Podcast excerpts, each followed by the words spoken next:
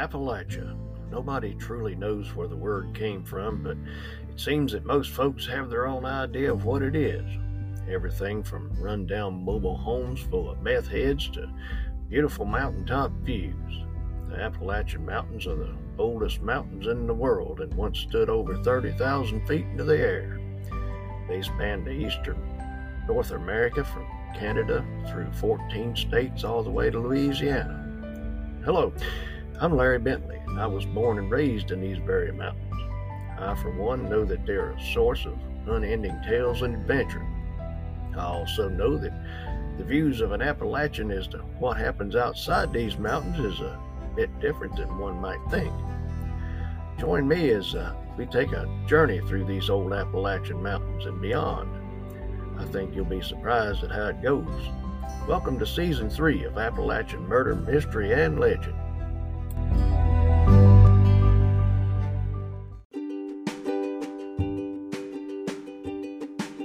Friends, I hope you're doing well today and thank you so much for stopping by. Well, the weather has been cooling off for a spell now. Leaves are turning fast and there's a bit of uneasiness on the wind. It's the time of year when going into the mountains becomes especially weird. I say that like I've never been into the mountains without something weird happening to begin with, don't I? But this time of the year, with Halloween knocking on the door, you can bet that you'll find the whole thing step up a notch or 12 on the E scale real quick.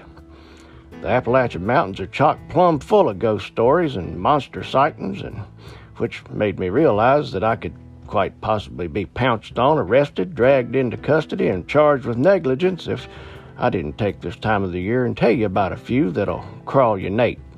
So sit on back there and make yourself to home while I do just that right now. Now, the sooner I get through this, the sooner you can get back to your Halloween business at hand.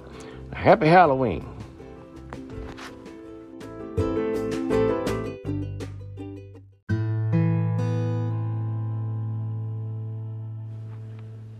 Now, Max Meadows is a little community that's not really a town. It was named as a U.S. Census location back in the early days of this country. A U.S. Census location is just that basically a named place where the government and its bureaucrats know where to find you. It also happens to be the place where my grandma Elsie did a good part of her growing up. Anyway, back in the 1700s, before it was even called Max Meadows, a local, um, well, let's just call him a distiller named Joseph Baker, lived in a cabin in Max Meadows. Now, he was known to be a cruel man who kept enslaved people chained to his walls in his basement of his cabin. Now, that was when he wasn't beating the hell out of them or working their asses into an early grave to begin with, like some kind of nutball. Now, probably because he was what we would call a loner you know, all he had to do was uh, to do the distilling and, uh, and work as slaves and do, do just that day in and day out all day long. Now, one night, two of his prisoners, named Bob and Sam, managed to slip the shackles and make a run for it. On the way out, they took the opportunity and an axe and rendered Mr. Baker ineffective in any of his future endeavors by exposing his little pea brain to the elements. Now, there are some sources that say Mr. Baker woke up and confronted Sam and Bob on the way out, and that's what led to the extra ventilation in Mr. Baker's skull. I can't say that I blame them. At that point, they probably were as good as dead anyway if they didn't get away. Now, wondering what in the world they were going to do with the body, they stuffed his butt down in a barrel of his own moonshine and lit out through the mountains. Uh, Bob and Sam were still running when the long arm of the law finally caught up with them. That was after they found the pickled body of old Joe right there where they had left him. They were arrested and dragged into court where they were convicted of old man Baker's murder and sentenced to execution by hanging, and both of them were hanged on a, from a tree near the old man's house. Now, a man named Squire David Graham, yes, that's his name, bought the Baker's land in 1826 and built a huge mansion smack on top of where the cabin once stood. Now, I've heard tell the tree that Bob and Sam were hung from was definitely still there as late as the 1950s. Now there are trees all over the place, and nobody knows if it's still there, or let alone which one it would be, because nobody that knew which one it was, you know, most, most anybody that did know it's gone on to greener pastures by now. But the Graham family was extremely wealthy, so of course they had more enslaved people on the property. And Squire David's son, Major Graham, was a noted Confederate lieutenant in the Civil War. Yes, folks, his name was Major. Some sources say that Major even held secret Confederate meetings at the mansion that included some very important higher ups in the Confederacy. No, those sources didn't do any name dropping, but higher ups can mean anything from generals such as Stonewall Jackson or Robert E. Lee, all the way up to possibly even Jefferson Davis himself. Now, I have to admit that I heard through the grapevine, which really isn't a reliable source in a lot of times, but that Mr. Davis did stay there a couple of nights. And but you know, you hear a whole lot in that way when you're looking at this type stuff. Now, Bob, Sam, and Joseph Baker were far from the only people who died on the mansion property. A young girl named Clara was a war orphan. She was adopted and tutored by Major's sister Betty. She died from an illness one winter, and her body was wrapped and stored in the mansion until which time the ground could thaw and they could properly bury her. Major's wife Martha was depressed and deteriorated into mental illness. So what does Major do? He imprisons her in the mansion to protect his family from her, as he put it, lunatic behavior. The house still has the marks from where she was locked up. If you go into the room where she was locked up, you can see her initials scratched into the glass on the windows. Now, folks, that takes some time to do. Nowadays, you can visit the Major Graham Mansion there in Max Meadows. And why would you do that? Well, because folks, and I mean many folks, have seen the ghosts of Bob, Sam, and Joseph Baker all over the property still fighting each other. The Major's wife, Martha, has been seen in the house and sometimes outside walking the grounds. Even good old Major himself is a, said to be an angry, brooding old ghost that haunts the mansion and grounds alongside little Clara. I've been there a few times back before it was made into what it is today. That was a few years back now, though. And one time I did watch a light move from one room to the other when nobody was inside, and that was pretty dadgum disturbing. I did leave immediately and didn't feel the need to go back anytime soon, though I'd be open to it now. Maybe a bunch of us hillbillies can get together and head on over there and see what we can find out one of these days.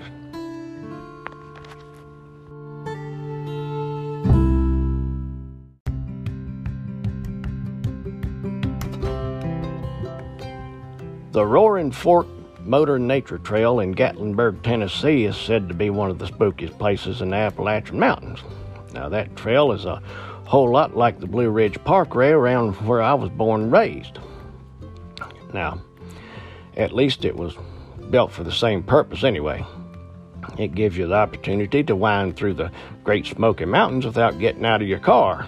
I gotta say that whether you like the Smokies or the Blue Ridge Mountains better is probably to be up to you. I haven't got a problem with either one of them. They're both breathtaking and to just look at. I've been on that drive through the Smokies a time or two, and it's sure enough something I'd recommend to all y'all who like the mountains.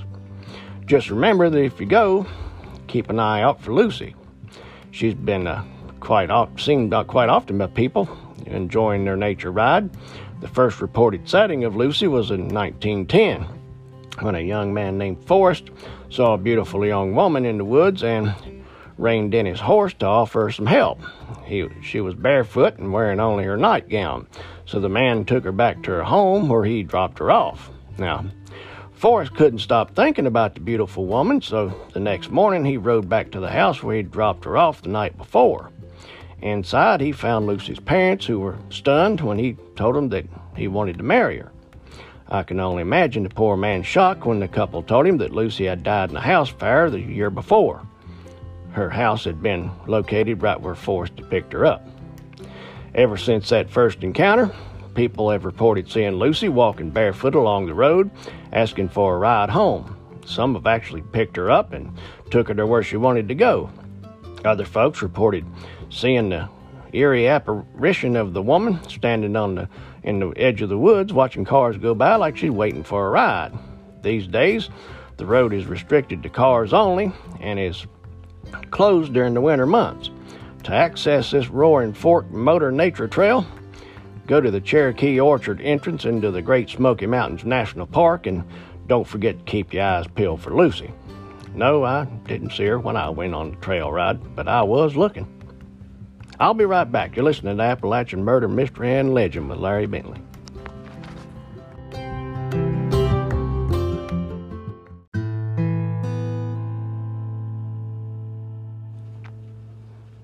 Then, folks, there's the Omni Grove Park Inn in Asheville, North Carolina.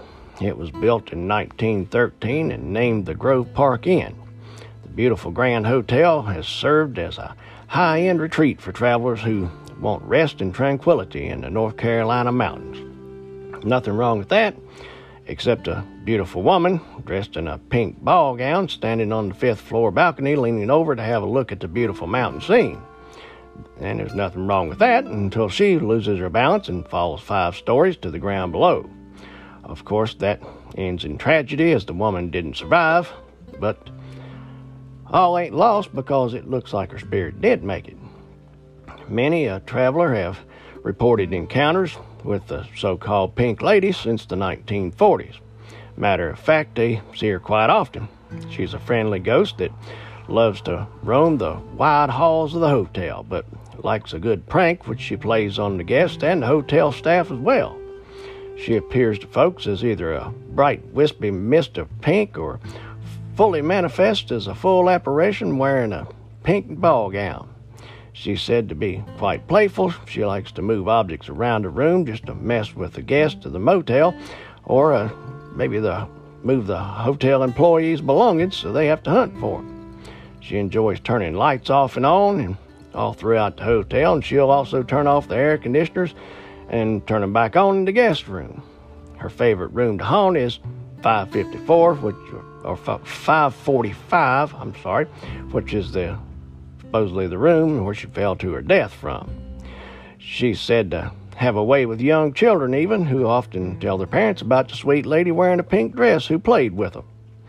Many guests find her sudden appearance unnerving, but long-time employees are pretty much used to her and get along with her.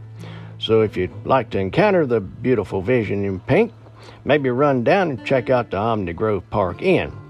Just don't forget your ghost finding equipment. Maybe you'll end up with your own Appalachian ghost story to tell by the time you leave.